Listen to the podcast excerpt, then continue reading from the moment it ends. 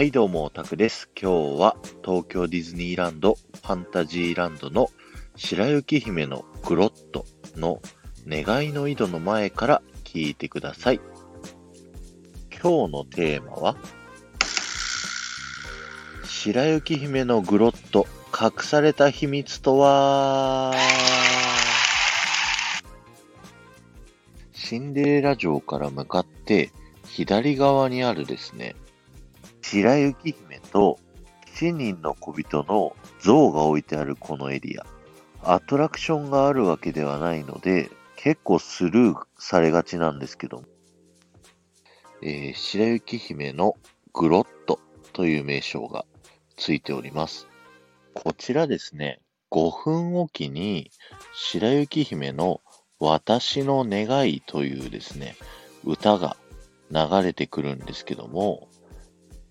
原作の映画では白雪姫が井戸に向かって歌うと、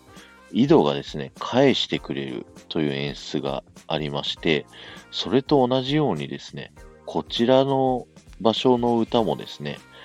滝の上にいる白雪姫の方から、まず誰かって聞こえて、そしたら井戸の中から誰かって返してくるという風な演出になっております。そしてですね、この白雪姫のグロット、とっておきのエピソードがあるんですけども、こちらのモデルとなったですね、カリフォルニアのディズニーランドでの話にはなるんですけど、白雪姫と小人たちのですね、像の大きさが、実はこれ同じ大きさなんですよね。というのも、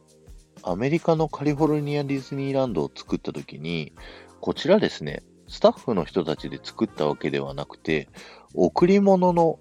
えー大理石でできた像だったんですね。で、それをウォルト・ディズニーが感銘を受けてですね、この像をディズニーランドに飾ろうということになったんですけれども、ただですね、白雪姫と小人の大きさが同じなので、原作では白雪姫の方が小人より大きかったというところがあるので、世界観を壊さないようにですね、工夫をする必要があったんですね。そして考えられたのが、この白雪姫のグロットになるんですけども、よーく滝の方を見てください。白雪姫は滝の一番上にいてですね、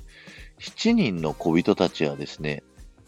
そこから下の段にいるんですよね。そして白雪姫にいるあたりの滝を見ていただくと、狭くってですね、だんだん下に行くたびに広くなっていってると。これがですね、シンデレラ城とかワールドバザールでも使われている遠近法を使っているんですね。そしてさらにですね、白雪姫の横には、白雪姫とサイズ感のあった鹿の像が置かれていて、で、小人たちの近くにはですね、小人たちのサイズ感に合ったウサギなどの像を置くことによってですね、違和感がないようにしているというわけなんです。